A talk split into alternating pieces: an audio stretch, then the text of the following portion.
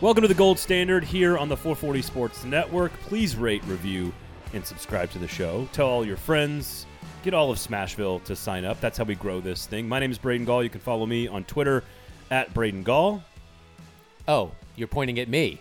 I'm Adam Vingan, and you can follow me at Adam Vingan And where can people find your work? at The Athletic. I don't take stage direction very well. Uh, welcome to the show, everybody. Uh, and, and again, this is all we leave everything in. When we're done with editing, we leave it all in because that's you get real, authentic, unedited versions of of myself and, and Adam Vingan. Lots of stuff to do on the show today, as the Preds roster looks dramatically different. It feels and appears that the Nashville Predators are done with free agency for the, the time being. We certainly could get into what could happen as the season gets closer and or the deadline gets closer, Adam. We can get into some of that. But largely it feels like the roster is sort of stable in the short term. We've had some trades, we've had some signings, we've had a lot of departures. The last time we talked, we already knew that Mikael Granlund, Craig Smith, Nick Bonino were all going to be gone. Colin Blackwell, Kyle um, Turris got Kyle, bought out. Kyle Turris got bought out. You know, again, this is like a recap if you've forgotten all the names that are gone now. Dan Hamhuis retired. Yannick Weber is gone. Um, we can keep going. I think uh, Steven Santini was He was also bought out. the lost the lost defenseman just bought out. So that that is all taking place. Well, there's a lot a lot of new faces on the roster in new places. We'll get to we'll sort of introduce you to those those names and who these guys are and sort of the strategy with which David Poile is operating here, Adam. And I think that's where we need to start with all of this. We'll get to cap space and Craig Smith's contract and all that, all that stuff. But we sort of have to start with the big picture philosophy that you think David Poile was executing. When he went and got Granlund and Turris and all these guys, there was a very clear push by David Poile and the National Predators to get more skilled, more offensive in under Peter Laviolette's system to create more uh, offensive weaponry and firepower. It feels like that pendulum is now swung back the other direction. It does, and I think what we have seen from the Predators over the past several days, and really it goes back to what David Poile said following the Predators' elimination from the Edmonton bubble, that he wants this team to get back to the quote unquote Predators way, which you know brings Predators fans back to the very early days of the franchise when they weren't particularly skilled, but they were overflowing with grit and and, toughness and all of those things. Um, and I think when David Poile said that, there were certainly some fans who uh, were a bit distressed by it. Um, and I think to your point, Braden, I, I do think the the pendulum, to use your term, ha- has swung in a different direction. I I think the Predators have tried over the past several years to be a team that's heavy on skill, and it has not worked to their liking. So now it seems that perhaps the Predators are compensating or overcompensating for their abundance of skill by trying to acquire more grit. I, I think a large part of this conversation will be is that the right decision? Is that the right strategy? Will this lead to more success and more victory, more wins? That that is going to be the question that we will answer in a second. But I want to. You said something about how David Poile was clearly focused on skill. We, we can all see that eh, obviously when you go acquire players like Turris and Granlund, for example. When you say it doesn't, it didn't work. What what is what was it about the Cup team and the President's Trophy team? Because those you can't argue that those teams didn't work. Those teams were very successful, right, on the ice. One was the best team in the world at the time during the regular season. The other one played for the championship. And as Sean Henry will tell you, those are the only teams that matter, right? The two that play for the Cup and the one that wins the President's Trophy. And and they were they were there those two years. What was it about those two teams? What was there an actual blend of the grit and the finesse that led to that success? Or was does that, does that question make sense? Like where if it didn't work, then why did it work? You see what I'm saying? yeah, that's I I I mostly understand with where you're going, but you think about the players that that had a significant role in the Predators' uh, uh, trip to the Stanley Cup final. Unheralded players such as Harry Zolnierczyk and Vernon Fiddler and Cody McLeod and Freddie Gaudreau. Freddie Gaudreau, and to an extent, Colton Sissons. Yeah. Um, it, we talked about this during our last episode. We talked about the Kyle Turris trade sort of being the the demarcation point of where things might have gone wrong. I, I do feel that David Poile certainly ha- had put a a, a, a um, he definitely had put a, a priority, made it a priority rather, to acquire more highly skilled players like Mikael Granlund, like Kyle Turris, signing Matt Duchene. No, certainly there were some of those grittier players mixed in there, like Ryan Hartman or Brian Boyle or Wayne Simmonds. Um, it is really hard to say. You know, some of it might just be the fact that those two teams had a chip on their shoulder. Uh, up until now, they haven't, uh, since then, Yeah. until now, they haven't really needed to have a chip on their shoulder, perhaps. Um, but, you know, perhaps the way they have been trending, the trades and, and moves that have been made over the past week, you know, perhaps that catches the attention of the core members of the team that are still around. It's not Yeah. as significant as what we've seen in Chicago, for example, uh, for example, where Jonathan Toews sought out my colleague Mark Lazerus to basically complain that Chicago ownership did not give him or the other core members of the team any heads up that they were going to be rebuilding. Um, but I don't think the Predators. Are, I feel like are- when you sign the contract that has a lot of zeros on it for a lot of years, you sort of know that you're yes doing some damage to your team's ability to sign players. Right, but I mean, it's a good question that you're asking. It, it, it is hard to say exactly why those teams worked and these teams haven't. Some of it, you know, might be based on luck. You know, Pekka Rinne played really well uh, in the postseason that year and in the President's Trophy season. Of course, he won the Vezina Trophy that year. But not in the regular season the year they went to the cup. That was a roller coaster. Yes, but he turned it on at the right, right, right. time. What- Um, it's e- it's easy to just you know put it on really good goaltending and and lucky offense and high shooting percentages and all of that stuff. I'm sure I've written that at some point over the last couple of years, but yeah, I mean it it It does. it you know what it does? I, I don't want to. I don't want to not answer your question, but I feel like it will require a lot more research Mm. to really answer it correctly or So- or satisfact you know in a satisfactory manner. Perhaps. David Poile, did you lose in, in the moments after losing to the Pittsburgh Penguins in the Stanley Cup final, when you sat back in your office by yourself with a glass of whatever David Poile likes to drink, I think he likes wine. I'm not sure. a, a nice glass of Cabernet, and he sits back and he looks at his team and he says, God, we were so close. We need just a little bit more firepower. And that leads to the Turris trade. That's what feels like. And again, this is pure speculation on my part, but that's what feels like what happened. And I do believe, even having this conversation with you right now, Adam, that it makes me even more of a believer that the line of demarcation and the, the where you can trace it all back is the Kyle Turris trade. Is that they they were close and they did it with upstart players that were no names and a, and a banged up Mike Fisher and you know lost Johansen and Fiala and the whole thing and you know Subban was there, like all that stuff. And then they thought, man, we got to get a little bit better. And they risked it on Kyle Turris, who wasn't Matt Duchene.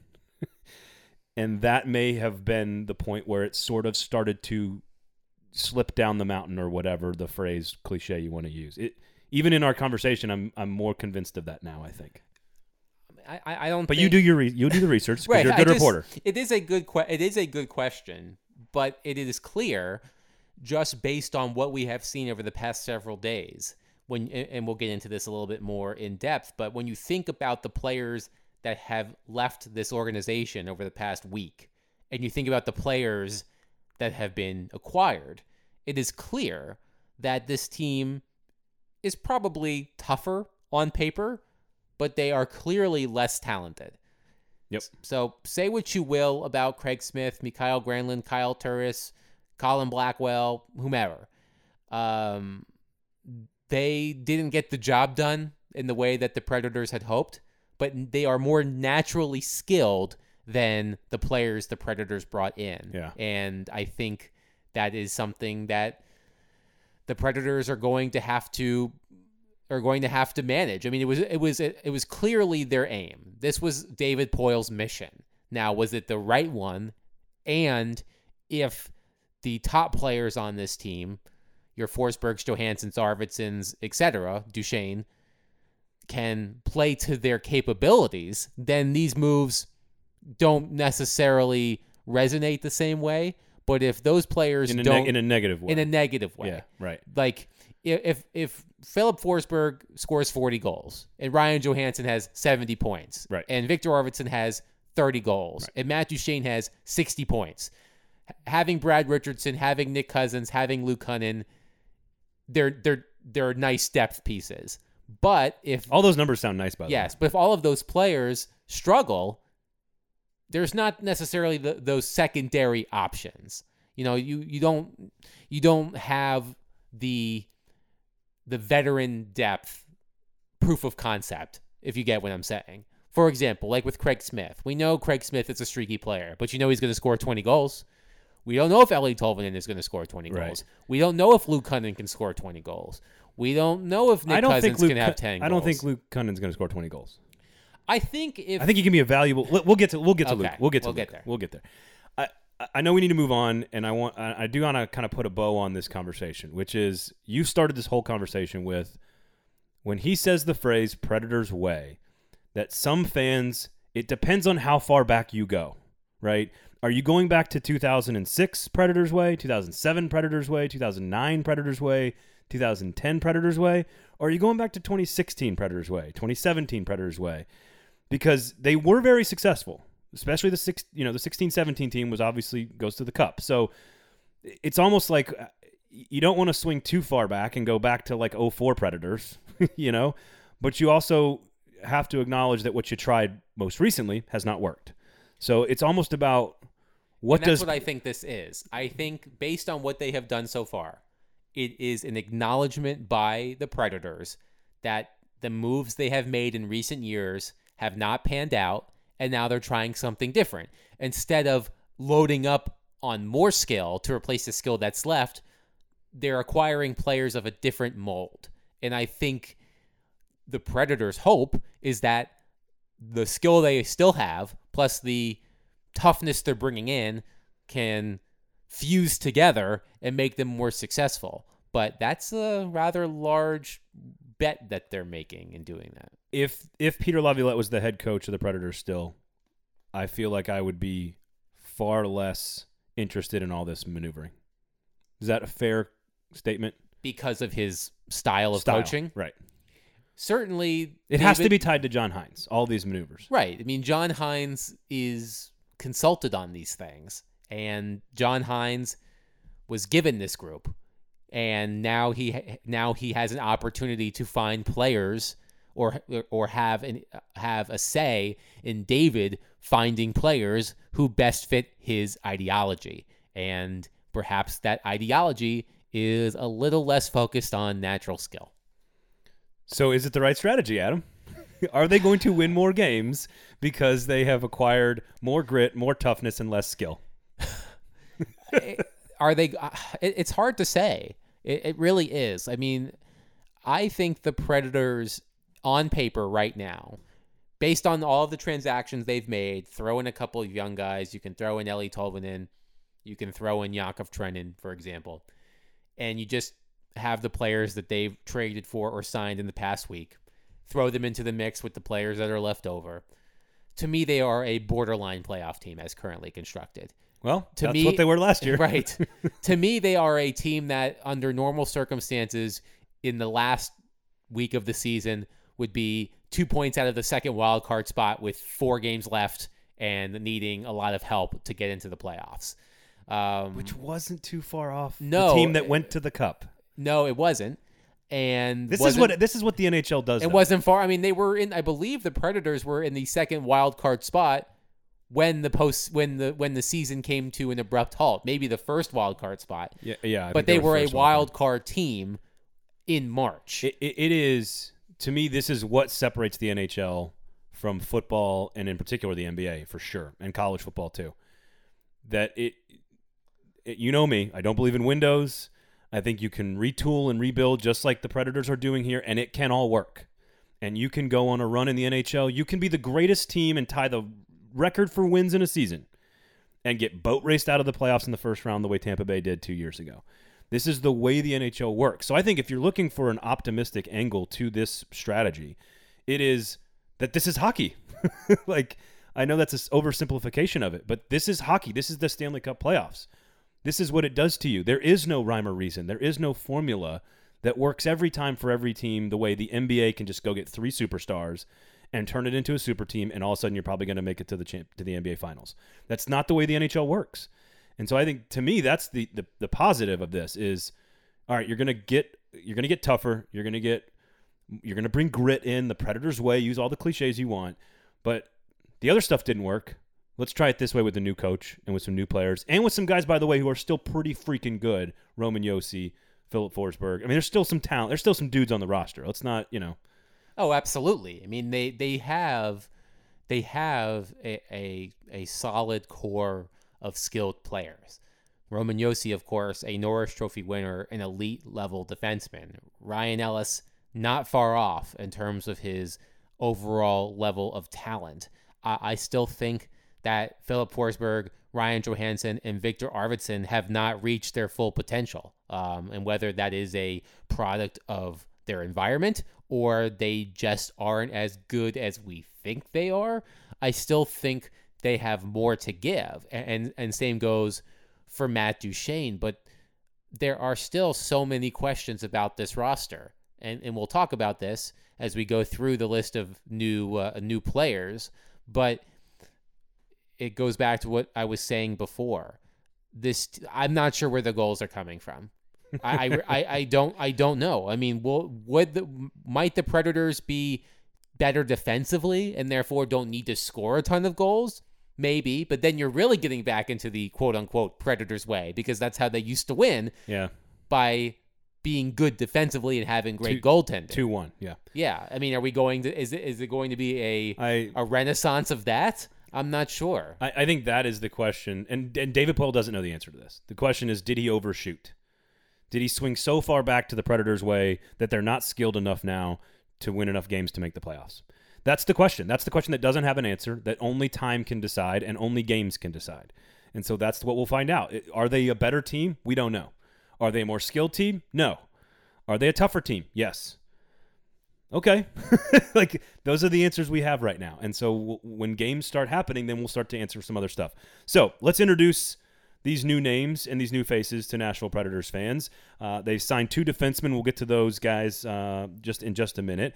Uh, they went and acquired Luke Kunin in the trade. We talked a little bit about him with the Nick Bonino trade last week, so we'll introduce him a little bit more. Still an RFA or restricted free agent, not under contract yet. They went and signed Nick Cousins and Brad Richardson. Um, the contracts again, Cousins two years, 1.5 per. Richardson, a one year, $1 million deal. Fans will know all about Brad Richardson, of course, from his time in Arizona and in the bubble. We'll get to that. Um, is there still a giant hole on the second line, as your headline on the Athletics suggests? Yes. And a- as we look at the roster right now, we know that Matt Duchene will center the second line. And it certainly sounds like Eeli Tolvanen will be given every opportunity to be Duchene's sidekick on one side, but I don't know what's going to happen on the other. Um, you know, David Poile, I believe, thinks of Luke Kunin as a potential second line player. Um, I, I, think he's a better third line option than a second line option. But I, I, think one of the appeals of trading Nick Bonino for Luke Kunin is that Bonino clearly was, as we discussed previously, a third line player. Yeah the Predators feel that Kunin can also be a third line player, but could also be a top six player. Um, high, high, draft pick. Yes, you know, young, still figuring his game out. Um, but you know, would Lou Kunin play on one side of Matt Duchene? That doesn't inspire me right it now. It doesn't inspire me either, um, and, and that's and that's why, you know, when there were certainly a lot of uh, dots connected between the Predators and Taylor Hall, who ultimately signed an eight year, an, excuse me, eight year, a one year, eight million dollar contract with the Buffalo Sabres. We talked about how short term it was going to be. I didn't expect one year. Well, he certainly decided to bet on himself, um, considering the landscape and the financial uncertainty uh, of the league and, and flat salary cap and and internal salary caps, things of that nature. But I would have taken one year for Taylor Hall. the question is, the question is, would the Predators? What I, I do not know how far. I cannot say conclusively how far it got with Taylor Hall, nor can I, nor do I know at the moment what the offer would have been. Um, but it sounds like Buffalo was the team that was willing to pony up for Taylor Hall. Yep. I think teams that were making one year uh, contract offers to Taylor Hall were offering him less, significantly less money, noticeably less money. Okay. Um, so, you know, you see a player like Tyler Toffoli sign a four-year contract with the Montreal Canadiens. I think it was a four point two five million dollar cap hit. You think that Mike Hoffman, who is still available as we record this, is probably somewhere in the middle between 4.25 and 8. So he's probably like a five and a half to six, six and a half million dollar player per season. But you know, if, if the Predators were to sign Mike Hoffman, hypothetically, he would absolutely solve that problem on the left side with Matt Duchene and, and presumably Eeli Tolvanen on the right. And what's your biggest question about the Predators forwards right now? Where are the goals coming from? What does Mike Hoffman do the Score best? goals. There you go. So So you could see that move happening. I'm not sure. Um, It seems like the Preds are done right now. um, Elliotte Friedman of Sportsnet, his excellent 31 Thoughts column came out today, and he, he mentioned in one of the notes that um, that the, the Canadiens were perhaps interested in Hoffman before they signed Toffoli, and he did mention Nashville as one of the teams that might still be in the Mike Hoffman sweepstakes. Um, so if that is to if that were to happen, then that question is Right. I don't know if it's completely answered, but it's still you feel a lot better about where they are as a group Yeah. adding a player like Mike Hoffman to your team. No question. So you kind of alluded to Kunin, and we can start there. He was acquired in trade, of course, with Bonino. We talked a little bit about him and his background on the last episode, so we don't need to go in too depth, too deep here. But he does feel like at least a third line player, if not a second line winger, maybe a third line centerman, perhaps also could play wing on the third line. Um, who, who of Nick Cousins and Brad Richardson is playing up on the third line, and which one's playing on the fourth line? Brad Richardson is going to be the fourth line center. Okay. That that's his job. That's that was his job with the Arizona Coyotes. It's been his job for a while. He's been in the league now for 15 years. Um, so for the last several years, he has been a fourth line center. So that will be his job. Nick Cousins to me is a third line player. He can play center, he can play wing, but I think the third line is perfect for him. As I said before, I think Luke Kunin uh, pr- preferably is a third line player, but it sounds like he could be a top six player based on how things shake out. Um, I think at this point, uh, trying Kunin on the second line would be better than attempting to shoehorn Calle Jarnkrok onto the second line. They've done the Jarnkrok in the top six experiment many times, and Yeah. it really hasn't produced any significant result. Um, Colton Sissons could get a shot up there. He's played in the top six in, in, in spot duty before. I love the work ethic on that slot in the second line. Yes, but I think Kunin to them offers the most offensive upside among the players that they have in that second line spot. So in that concept, you're going to have Matt Duchene pivoting two guys who have like who are largely unproven. Cunnin and Tolvanen are your top s- six forwards on the other side, on the sides of Duchene, with largely no experience in Tolvanen's case and some games in Kunin's case. the the important thing here we're thinking about the second line and we're talking about players that can score goals it's not just it's it's also about and i think this is self-explanatory but it's worth stating anyway they need to find someone who's going to get the best out of Matt Duchene. I mean, they've invested a lot in Matt Duchene, and That's Colton Sissons to me. you think so? I mean, I don't. Again, I don't know how they how their mind meld is going to work. You know, I don't know. That's a hockey line thing that you can only worry about. But you tell me you want. Col- like, I'm sorry if you play with Colton Sissons, you play harder. That that might be, but is Colton Sissons going to help Matt Duchene reach 60 points? I'm not sure. I mean, Fair. I, I don't, fair. I don't, I can't recall exactly who Matt's line mates were after he was traded two seasons ago to the Columbus Blue Jackets. You know, he might have had some time with Artemi Panarin. He might have had some time with Cam I mean- Atkinson or Boone Jenner or Nick Foligno. Like, Do you see an Artemi Panarin on this roster? no, but those players are much better than the players we're talking about. Right. Right. I, I'm not, you know, Mike Mike Hoffman, who we previously were discussing, played with Matt in Ottawa after Matt was traded there in the three way deal that involved Turris. You know, their underlying numbers together weren't particularly great, but Mike Hoffman is a very skilled offensive player. You know, I'm not sure what the Predators are going to get out of Matt Duchene by plopping him in between an unproven rookie in Eeli Tolvanen and either Luke Kunin or Colton Sissons, both of whom are best suited for bottom six roles. So, you know, you want to get the most out of all of your players, and Matt Duchene, to me, might be might be target number one because if you assume, which is a, a tough thing to do, all things considered, that Filip Forsberg, Ryan Johansen, and Viktor Arvidsson stay together and they play like they did in the bubble in a short sample size, they you know that they can get the best out of each other. Right. Matt Duchene wasn't able to get the best out of anybody last year, minus Filip Forsberg for the first month of the season. Right. So, you know, the Predators need to be careful just because you don't want to have. I mean, Matt Duchene is a depreciating asset already. I mean, he's in, he's in his late 20s. He's got six years left on this contract. He did not have a good season last year. And if There's nowhere to go but up, Adam. right, but if, you know, is are Luke Kunin or Colton Sissons and Eeli I- Tolvanen I, am with you, dude. I'm with you, man. I'm I with mean, you. that doesn't doesn't that doesn't seem like you're getting the best return for your for your you know for your asset there. If if I had to guess, I would guess they split up the top line. If I had to guess, that that would be my guess. Because, like you said, you can always go back to the Johansen line, since we will not call it its nickname on this podcast. no, Um, I you know you can always go back to that and know that it's going to be there for you, and then it works. You can always go back to that. So.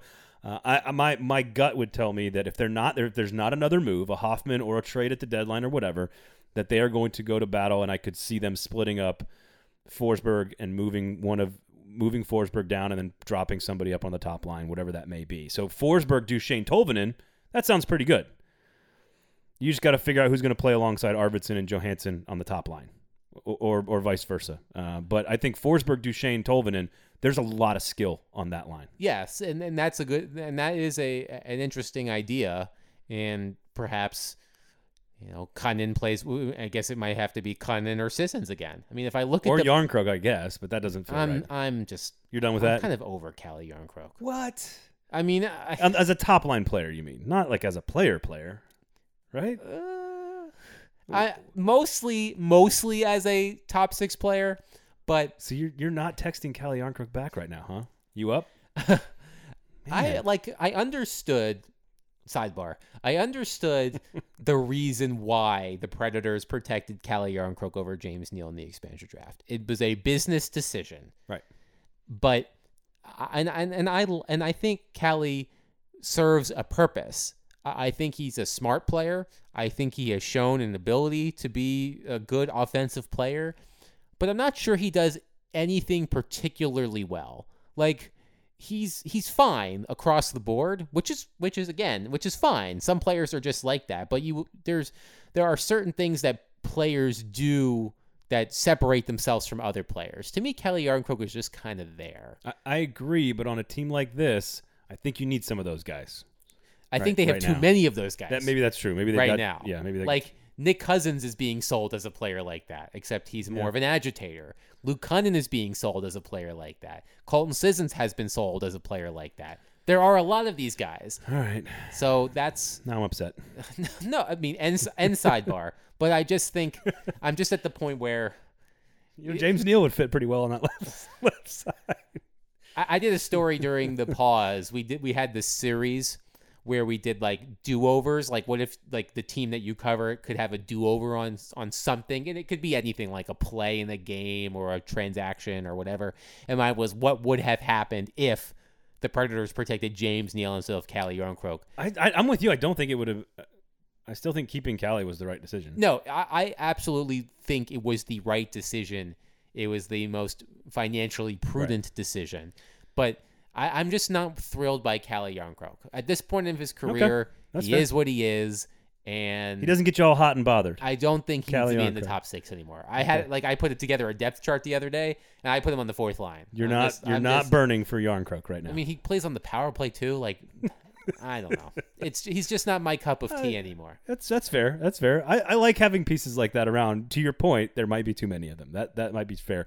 Uh, Nick Cousins, uh, this was in your piece by the way, named in the player poll as the fourth best trash talker in the NHL He was the fourth best trash. He was the f- he was the by his peers. Right. So I think it was fourth worst. Oh, trash fourth talk- worst trash He was the talker. f- like so the Sorry. NH, the NHLPA every year does a player poll, and So does what does worst mean in this? I don't know. He was the fourth worst this past season. Two years ago, he was voted both the fifth best and fourth worst. So if you're if you're awesome at trash talking, the way I would hear that Is that you're creative? that yes, that you're really really good at it. You do your research. right.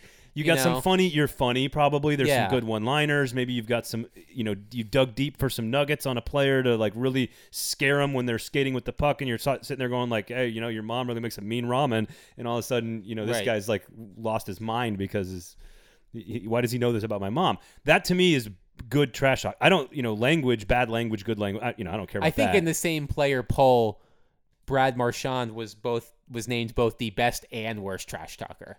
Like I don't thing. know what that means. Like I, So, I so worst tra- does this mean he talks a lot of trash and either A can't back it up or B it's not very good or creative? yeah, maybe it's just you know the the typical hockey slang that we hear all the time. That's stupid. Um, but you know, I. I like, I don't- I don't know what it means, and it's a question worth asking Nick at some point. Like, what does it mean to be a bad trash talker? Right, right. Like to me, a bad trash talker, as you said, is someone who's not creative, someone who's not quick witted, someone who You're just annoying and you're kind of a douche. exactly Like that's and and there is some value in being a douche on the ice. There absolutely you gotta have some douche on every you, roster. You have to be a little douchey, but like I don't know. I, I I'm very curious as to what makes someone both good and bad at trash talking. Well, I, I mean, Brad Marchand, like not only can he back it up with the skill on But the he'll ice, he'll lick you. but Like he's, that's al- but he's also disgusting. Like that's right? why he's the worst because he'll like lick your face and that's disgusting. But like and he's dirty. You know, whatever.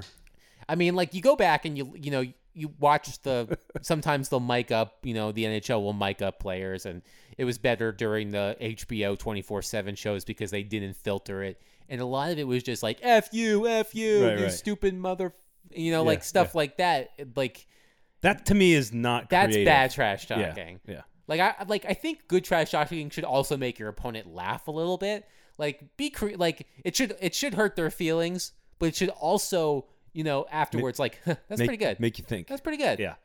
And there has to be a respect level. Like you have to appreciate when someone brings it strong like that and you're like, "Okay, I get that. That's a pretty good. That's ooh, that's a good pull by you."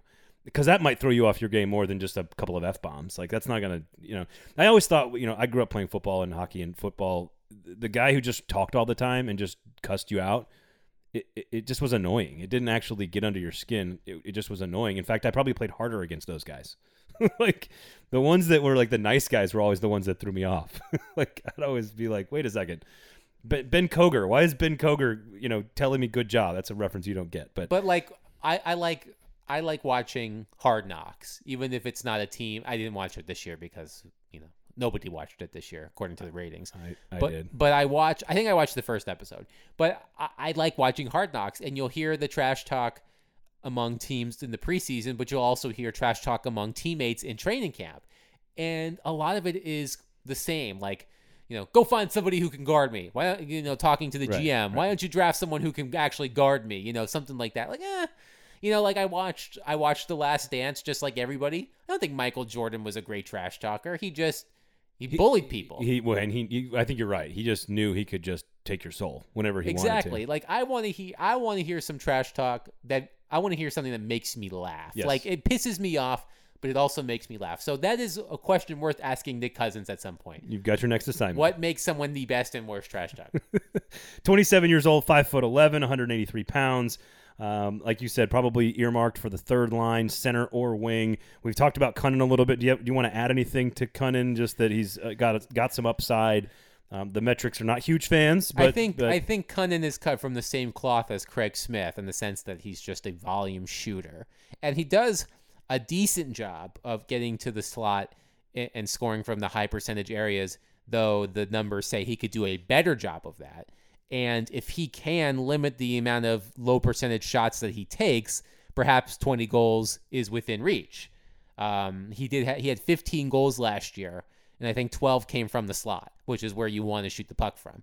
So if he can limit the perimeter shots and shoot more from the slot, he should score more often, which could mean 20 goals. and, and almost a half a point per game production last year at 22 years old for the Minnesota Wild. So there is plenty of upside and potential with with uh, Kunin for sure. Mm-hmm. Uh, Brad Richardson, 35 years old, as you mentioned, fourth line center, kind of is what he is at this point. Right. He's your typical fourth line center. He's going to start a lot of his shifts in the defensive zone. He's going to take important faceoffs. He's going to play on the penalty kill. Outside of eliminating the Predators from the bubble, he doesn't score very much. Um, I think he had. I think he had like six goals last year or five goals. Um, you know, he's played more than 800 games. I think he has 100 something career goals, like 105 career goals. So you're not getting getting goal. You're not getting goals out of Brad Richardson, Right. but he does all of the things a typical fourth line center does. He blocks shots. He checks people. He takes important draws. He plays on the penalty kill. He is what he is. There you go. So Luke Kunin uh, still not under contract technically. 1.5 per year for Cousins, 1 million for Richardson just this season. And of course, before we move on to the defense pairing, which I do find actually very interesting just from a personality standpoint, but Austin Watson off of the team, Yes. they require a fourth round draft pick for him. A bit of a surprise. Well, kind of a surprise. I was a little surprised. Uh, now, the 1.5 million dollar contract was clearly shipped to then sign Nick Cousins. I think that those those they moves basically were announced. replaced yeah they basically replaced nick cousins boston watson with nick cousins they had the same cap hit but austin is signed for one year longer so they have the so so basically they just replace watson's cap hit with cousins but one less year of responsibility So there's a lot of different ways to talk about Austin Watson. Indeed. Obviously, he has his his own off the ice history and certainly you root for people to get healthier in life. I think we all can acknowledge that, but you also don't get a free pass for your behavior. And I don't really ho- fault any Preds fan for saying, you know, glad we're not dealing with Austin Watson anymore. I, I you know what I mean? I, I hate that for people that are going through personal stuff, but some of that you bring on yourself. And so I, I don't, I sort of allow Preds fans to decide what they want to do on their own. Um, I have my own personal opinions. I, I allow fans to decide on their own whether or not they, they do or don't like Austin Watson on the team. I think that he brought something to this team that they did not have in a lot of players the last couple of years. As we were talking about finesse, he brought something different to this team on the ice. Unfortunately, that came with a lot of baggage off the ice, and that just is what it is. You root for again, you root for people to be healthy. I, I understand Preds fans who are saying, you know what, I, I'm, I wish you the best of luck, Austin, but I'm glad you're doing it somewhere else. it is a complicated conversation absolutely as, human beings are. I mean, I remember, I remember waking up in Las Vegas the day of the NHL awards to the news that Austin had been arrested. It happened on the, news broke that he was arrested on the same day that Pekka Rinne won the Vezina Trophy. So that was a very busy day um, in Las Vegas. But you know, Austin. You know what Austin. You know what we know what the we know what the police report said happened. Um, we know that Austin was suspended uh, by the NHL twice that season. Once for the initial transgression, and then then he was uh, added to the substance abuse program and missed significant time after that. I mean, he has certainly battled some demons. Um, I know that's a really bad cliche, uh, but it's all I could come up with right now. uh, Um, Again, man, people are complicated. Like yes, he, you know, Austin. here's Yeah, Austin is certainly a complicated person, and I think it's what's interesting. Like, how about this? I want people to overcome their demons. I don't always have to want to root for them on my favorite team. I that's and that's totally understandable. Look, the the sentiment from Predators fans on social media when that news broke was largely celebratory. Predators fans were happy for the most part to be rid of Austin Watson. Some of it because of what happened off the ice. Some of it just was because he he wasn't an effective player. You know, Austin Watson was billed as a as a strong defensive player. All of his metrics would say otherwise. Yeah, he And- scored more than you probably he did. he. Pro- he, I mean, he did score probably more than he he should have at the NHL level, and he played uh, he played a big part in some of the success that the Predators have had over the years.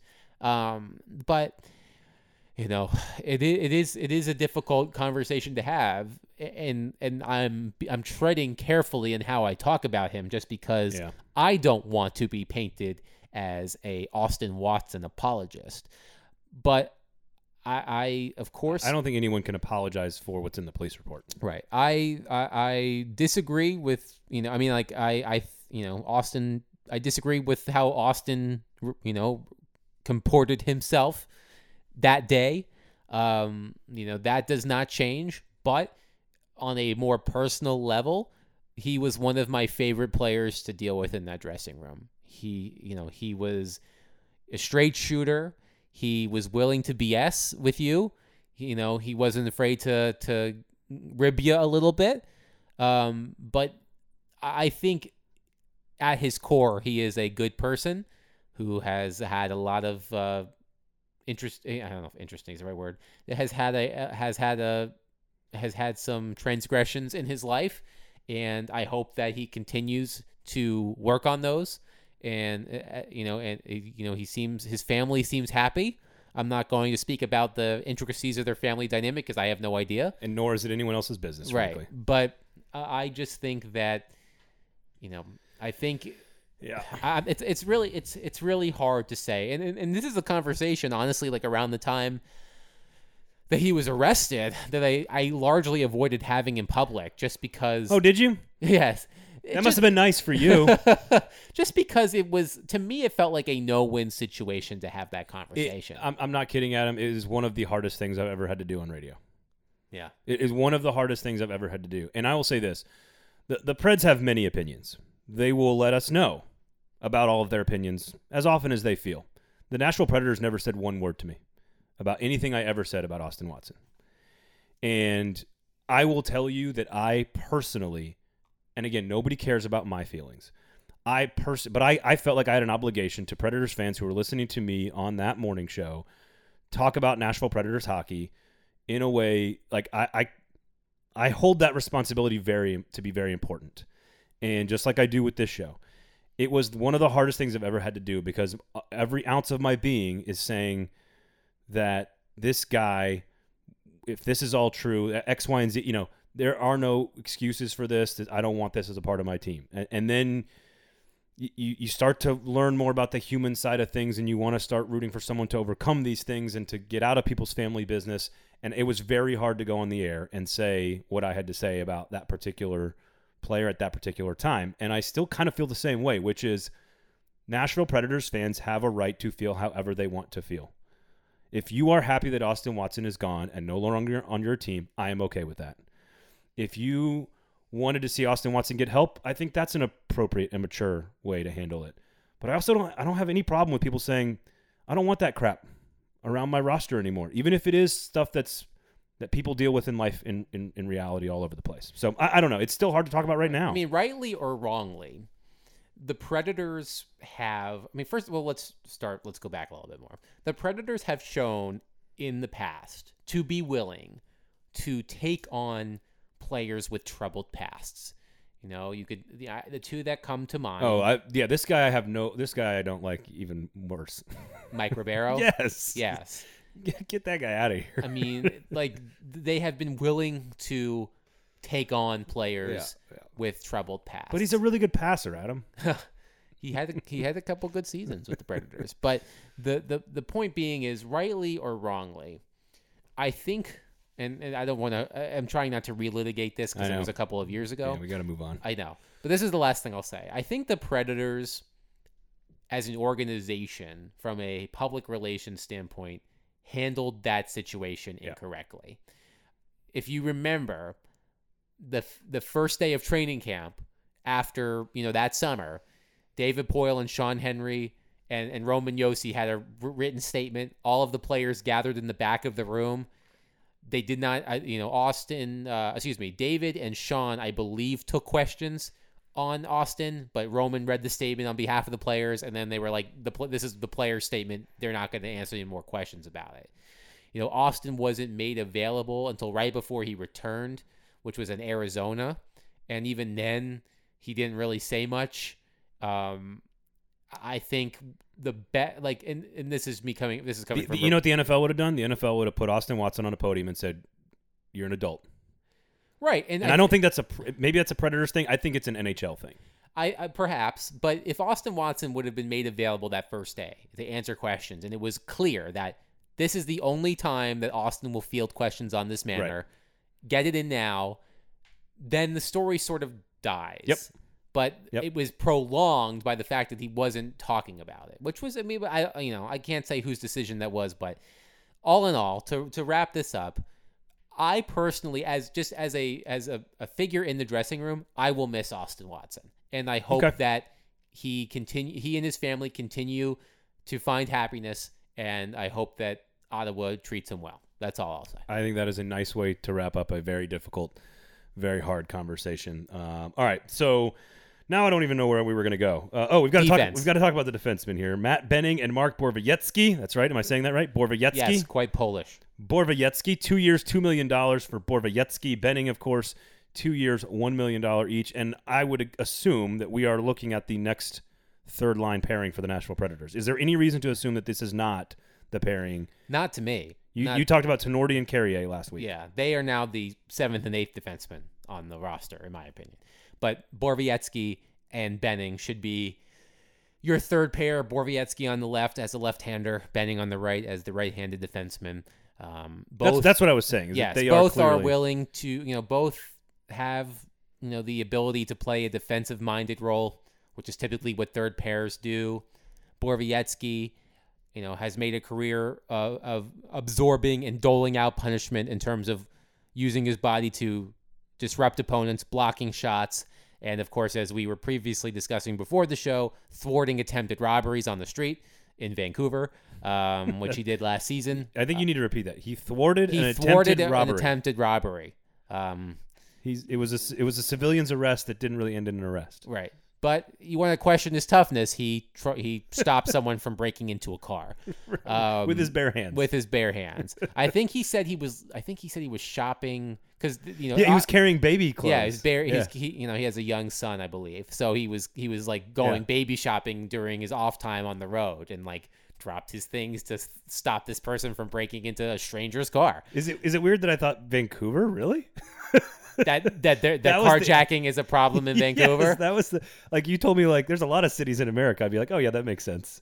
right. But Vancouver felt uh, uh, having uh, having been to the area, it just struck me as It's a wonderful place to be. yeah, it is I'm not sure. a Uh, lot of carjackings. yeah, I'm not sure what the what the crime rate is in Greater Vancouver. So these guys are better than Tinordi and Carrier. Yes, Uh, how how how much better are they?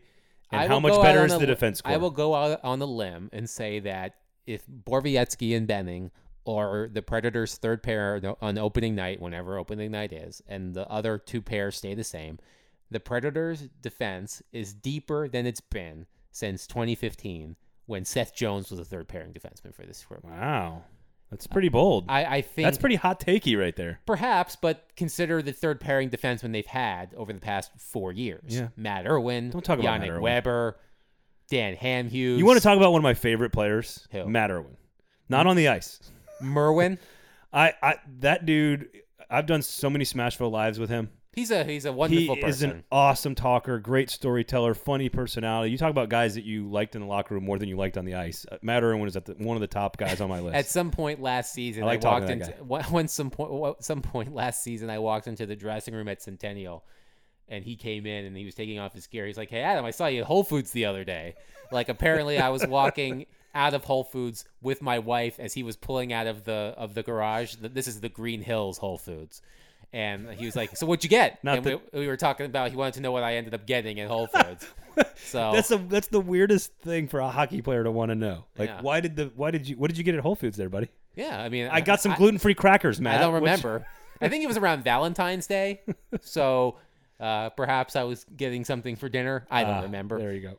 I think he said he was picking up flowers for his wife for Valentine's Day, but like saw me like the the, Yeah. day before, and Yeah. then was like made a point to be like, "So I saw you at Whole Foods the other day." And you're suggesting that uh, Mark and Matt are better than uh, Mr. Irwin Yes. at playing the defense. to be fair, a lot of people are better at playing defense yeah. than Irwin. Okay. Uh, uh, Burrow Cop is that? Am I saying that correctly? It is Boro Cop. Boro Cop because it is Yes. Borowiecki. So Boro Cop. Uh, even though even though people here in Nashville and Murfreesboro are going to see that and read it as Burrow. How do you Burrow think Cop. this is this this is, goes back to your previous life as a as a um, as a radio host Mm. um, locally? One of my favorite things about living here is here. Like I, I mean, I love. I you know I really enjoy interacting with Predators fans. I also like listening to people with thick th- Southern accents talk saying Predator like like Yeah, hockey yeah. players' names. Wh- What was the? Was it the Carolina Hurricanes and a northeastern team where they had? Was it Boston, where the they had like one of the guys from Carolina to come on the Boston radio station to talk about hockey, and Yes. they hung up on him because he had a southern had- accent. They Chip Alexander, who covers the Hurricanes and has for a very long time for the Raleigh News and Observer, went on whatever was it WEEI, yeah, whatever major Boston sports radio channel there is, because the Bruins were playing the Hurricanes in the Eastern Conference Final. That's right. and they hung up on him and made fun of him because it's like I can't take him seriously talking about hockey with that thick accent, which was very Of all people, Boston people, yeah really? right. Like you know, you guys know how to Tommy. You guys know how to talk up there. You come on, give me a break with that. It's But like, I'm very interested to hear how Predators fans might attempt to pronounce Borowiecki, which I'm still pract- I'm practicing myself. I've had to. I've had to. Yeah, I, I, I say Borowiecki. I write it. Here's how I've written it: B O H R V A Y E V S K I. Borowiecki. yes, But I also speak for a living, so I, I've you and I practice this stuff. yes, But I'm with you. It's I, I think it's fun when fans do it, and especially in the, the upper deck, and they're up there yelling, and you hear them yell a particular name. It can be quite entertaining. I don't think you should be judging people on that. No, I don't think you are. I'm not judging at all. I, I, I it warms my heart Yeah, exactly. because it's like hearing a, like a, hearing a, a Southern person say a, a Polish last name or a Swedish last name or a Finnish last name. It's the juxtaposition that makes it Yes, interesting. Yes, exactly. exactly. So, all right. Um, so they're better on defense than they have been in quite some time. That is a positive sign. yes, They're pretty good in net, so that's a po- that we know that. Um, they're not as talented up front. Now we're looking sort of at the entire picture here of the roster. It, it leaves them about twelve point nine million dollars in salary cap, roughly thirteen million dollars to spend. It does not feel like there is a big ticket item. You've mentioned Hoffman a thousand times on this show already. You know, outside of him, it feels like the next big play, if there is one, should there be one, maybe there shouldn't, is probably pr- just around the deadline or pre-deadline, early stages of the deadline, whatever you want to call that time frame. That's probably the next time we see something with all this money and they're what seventh in the NHL in salary cap space, and the teams something like that. and the six teams ahead of them are not good hockey teams. No, uh, you, you've seen those bad hockey teams. Some of the teams in front of them, like the New Jersey Devils and the Detroit Red Wings, as we like to say, weaponizing their cap space. Who And came up with that? I don't know. But the Predators me a are in a position right now where if they wanted to, they could do the same thing. I'm not sure that's exactly what they want to do, but you know the Predators are leaving them open for, for example, if a team needs to get rid of a bad contract, they could take it on and get a sweetener, a, a high draft pick, a good prospect. I mean, I think they might maybe they're leaving themselves open for that. That might be interesting. Um, how how much of that needs to be earmarked for future contracts? Any amount of it? Well, you know, next next, I'm trying to think of who's coming up. I think the major. I think it's two years for Ekholm and Forsberg. Well, right? this is the last season of Juuse Saros, uh, Juuse Saros's current contract. and that's fairly um, affordable right now. So I, you know, he's he, you know, Brad Richardson, who was a you know a one year contract, will be up after the season. You know, Nick Bonino was going to be up after the season, but now he's not. Like I think Juuse Saros is the main player who will need a new contract. Maybe Dante Fabbro. Um, you you're pulling up the uh, the yep, give me a second here. the salary cap. Vamp, vamp, vamp. Come on, use words. Use words. So uh, Forsberg's got two more years left on his deal. Calle Jarnkrok, two more years left on his deal. We've already talked about Cousins. Uh, Grimaldi's got two more years left on his deal, as does uh, the two new defensemen and Mattias Ekholm. None of that stuff is is coming up this year. It's it's Richardson, Tinordi, um, you know, Pekka's deal. Uh, we sh- how do we miss that? True. Pekka Rinne could be bringing five million dollars Yes. So off, next, the, off the so cap. next season, the only so Juuse would take over some of that money, though. Right. Next season, the only unrestricted free agent among the forwards currently is Brad Richardson.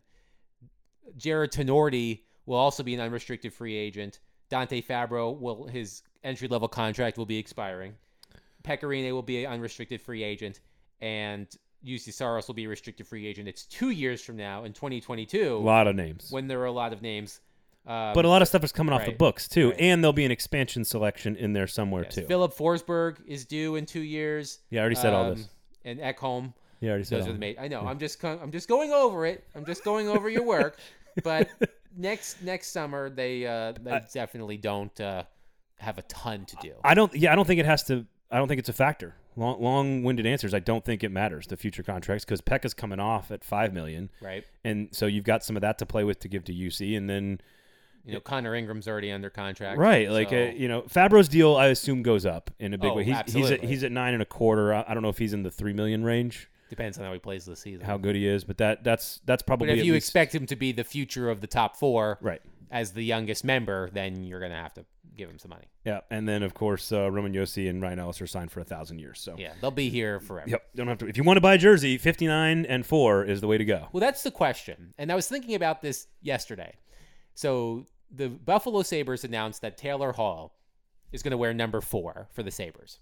If you're a Sabres fan, No. do you buy a Taylor No. Hall jersey? No? So I've, I've it's a of, novel. I mean, at some point, it's a novelty item, right?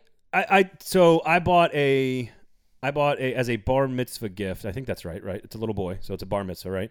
Were you You're- 13? You're, the official uh, uh, correspondent on this subject on, on the program. As a bar, I, I was bar mitzvah when I was 13. right. So I bought a bar mitzvah gift for a friend's son a couple years ago. Authentic when they revamped the uniforms with Adidas. Yes. A P- PK Subban jersey because he loves PK Subban. Yes. I wasn't going to ask questions, but I looked at his dad, who's a really close friend of mine, and I said, "You sure you want PK?"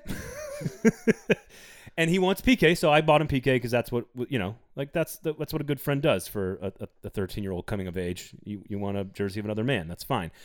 If I was going to buy a jersey of a player, and I do not buy jerseys, I don't like jerseys, I don't wear jerseys. I'm anti-jersey as an adult male. I don't think I don't think a woman has ever looked at a grown man wearing an, a jersey of a sports athlete and said, "I want to talk to him." Don't think it's ever happened. I would buy Ryan Ellis. I think it's Number one, I like him as a player because I just like his style. But yes, he's going to be here a long time. Yes. It's a single digit number. I think they look better. yes. I would buy Ryan, Ryan Ellis. like it's it's so when Eeli Tolvanen debuted, he wore number eleven, and he wore it for you know he only played a couple of games, and then they traded for Brian Boyle, and Brian Boyle wore number eleven. Now Eeli Tolvanen wears number twenty eight. Now you could easily I'm well, sure Viktor go- Arvidsson fans. How Right, about all the kids I'm that sure- bought 38s? I'm sure you could he's 28, not 38, 28. So if Arvidsson? no Arvidsson wears 38. He, No, Arvidsson wore 38, then yes, he switched to that's what- 30. that's what I was Okay, telling you. All sorry. the kids that bought 38 jerseys Oh, okay. I thought you are were now talking about Tolvanen. shit out of luck. I thought you were aware. I thought I was talking about Tolvanen for a second. Sorry. yes, he wore 38. Then Colin Wilson got traded. Then he went to 33. Right. Um, I'm sure the Predators Pro Shop will, you know, take jerseys and, and put the right numbers on them, but Or the nameplate. or the nameplate. but you know, certainly, it's it's it's a, it's an interesting conversation to have among people who do enjoy wearing jerseys. As a kid, I loved wearing jerseys. I, I did too. I did too. Um, but like it. you want to, you definitely want to get return on your investment. So you know that's why you want Roman Josi or Ryan Ellis Josi makes the most sense. or Pekka Rinne. But I also liked being counterculture because I didn't want the star. I didn't want to wear Roman Josi's jersey. So you know who I would actually, you know, who would be near the top of my list if I was like a 12 year old kid right now buying Mm-hmm. a jersey would be Colton Sissons. I love his game. I love watching him play. I love his whole vibe. Ten's a nice number to have. Like I just, he, he's one of those guys that now, uh, hopefully he's on the team for longer than a couple more years. My but- my favorite Predators jersey sighting. A couple of years ago, I was I was going to the game. I was walking downtown, and in front of me, I swear to God, was a gentleman wearing a Petter Granberg jersey. I don't know if you remember uh, Petter Yes. Granberg, but he was a depth defenseman a couple of years ago. Wore number eight, and That's right. and I remember seeing it, and I just thought to myself, I really hope that that person is a a blood relative of Petter Granberg, or b, you know, that is a game worn sweater that he was given. Because if he went out and paid good money Yeah. for a Petter Granberg sweater, Yeah. you're out of your mind. Would you get one that just says Gunnar Wolf on the back? I, I think they need to make an exception for Gunnar Wolf Fontaine and allow him to have his full name, Gunnar Wolf Fontaine, on the back. Maybe like maybe like the NBA, one above the letters or the numbers and one below the All right, one more jersey related All right, thing because. I'm on my soapbox. Bring it, bring it on, I- man. I- so a- you you you disagree with me in my jersey stance, is what you're saying? No, I think I think at this point, I, I mean, I'm 31 years old. I wouldn't wear a jersey, Well, you, and you cover the team on the beat though, right? too. But like, I have, I still root would you wear a Christian Laettner jersey right now? Yes, because it's throwback. But no man. Would you looks- wear a Jon Scheyer jersey? I don't know if those in public? exist. M- Most men don't look good in tank tops. That's the problem. Like Newsflash. I most most men don't look at like I think you have to have the physique of like The Rock to be able Yeah, to yeah. pull off a tank top, I, I think my wife. or agrees you with have that. to be incredibly thin, like lanky thin. Does Like, your wife find you attractive in a jersey? I, I don't think I've ever worn a jersey around her. You have homework to do now before the next episode. But the anyway, so here's my other. Just jer- walk out of the bathroom wearing nothing but a jersey. here's my other jersey, my other jersey foul thing. And you see, I see it a lot on like I when I was a kid, I wanted, I mean, I wanted the jersey to look as close to authentic as possible. You know, not the you know I couldn't afford authentic jerseys, so Very I few bought, can. bought the replicas. But like if you but you want to if you spruce it up, you want it to be authentic. So for example, I have seen people at Bridgestone Arena when people could congregate. I have seen people at Bridgestone Arena wearing the current style Predator sweater, the one they unveiled a couple of years ago, The Adidas version. the Adidas version, Right. with the Stanley Cup final patch on it. That is a big no-no. Really? Yes. So I have one of those patches. Right. But the Predators But I have did the not Reebok wear jersey. that jersey. Right. I have the Reebok jersey. Yes, the Predators did not wear that jersey in the Stanley Cup final. It is a big no-no. The other thing I've I- seen that a lot. The other thing I don't like is when a when a fan wears a style of jersey that the player on the back never wore. I think the one I've seen, the one I saw a lot of during my I- time here I follow you. is. Do you remember the Predators navy jersey, the alternate jersey? With the it was only two colors. It was all navy and then white. yeah, Those and are- it had like the the checkered flag Yep, trim I- on the bottom. I really like that one because it didn't have any of the other colors. Right. It was a w- simpler, it was- it cleaner look. Navy and black. Yeah. I used to see a gentleman at Bridgestone Arena who had that jersey and it said James and it was James Neal, 18. Yeah. James Neal never wore that jersey, so don't do it yourself. So so no Rinnes in mustard. no did he wear the mustard? Maybe he did. I don't know. I don't think so. I don't know. That's the ugliest jersey. I know some people love it. Some That's, people love the, the players who wore it hated it. It's it's it, it was it's like what belongs on a turkey sandwich. I did a I did a fun story during the pause where I talked to five former Predators players. I think it, it was Kimmo Timonen, JP Dumont, um, Scott Hartnell, Chris Mason. so a bunch of guys who live in Nashville. and Jordin Tootoo. and I and, and, like one of the questions I asked them was about the mustard sweaters, and Oh, they, they hated them because they were really heavy and they got really hot. But so it had nothing they, to do with the look. They well, I- That's Timonen- fascinating. Timonen, ha- I think it was Kimmo Timonen who said he hated the color, He was, but he- they won a lot in it. Yeah, like they true. had a really good record in it. I really enjoyed that um, the old school dark navy throwback that you're talking about. That was you know, I don't want to see it a lot, but well, like I that, enjoyed that that is one. when every team decided that they were going to have laces on the collar. Yeah. And, uh, you know, now now teams have like faux laces on the collar. I, I will say that you go back and look at those original ones with like the silver and the four different colors of orange and yellow, and you're just going, "Oh my god! Like, what were we thinking?" I, I think they've done a brilliant job with the renovations over the years of, of where they're at now. I think simplifying it makes it look better. yeah, the problem with the know. jersey they wore when they made the cup final, it was it was too busy. Yep. Too many. Too It much, looked like the Miami yeah, Hurricanes. too much pipe. Too much. Too much piping, yep. Too much piping. Too much weird striping. their their current sweaters are much cleaner. I, t- I totally agree. That's- As, now I'm off my soapbox. okay, are you done? Yes. All right. Sit back and relax. Yes. Uh, so, th- 13 million. We don't expect a whole lot of, of movement there. We, we're going a little long here, but I guess final thoughts. When you saw the Craig Smith contract, my first thought was, sure would be nice for 3.1 million dollars to have a 31 year old goal scorer on the left wing of the second line. I, I looked at that contract. I don't know if it was the third year that did it for the Preds that said no. I, I don't know. Just just your thoughts in general, Adam, when you saw the Craig Smith three year, 3.1 million average annual value deal announced. Well, I thought it was a great fit. Like I think Boston is like the perfect place for him, and now he's going to have even more opportunity. He's gonna score 30 goals. So he- now he's going to have more opportunity because David Pastrnak and Brad Marchand are going to be out for at least the beginning of the season. They're both undergo they both underwent off-season surgery, and they may not be ready for the beginning of the season if it starts in January. So now he'll have better opportunity with someone like Patrice Bergeron. Hello, like he never had that talent.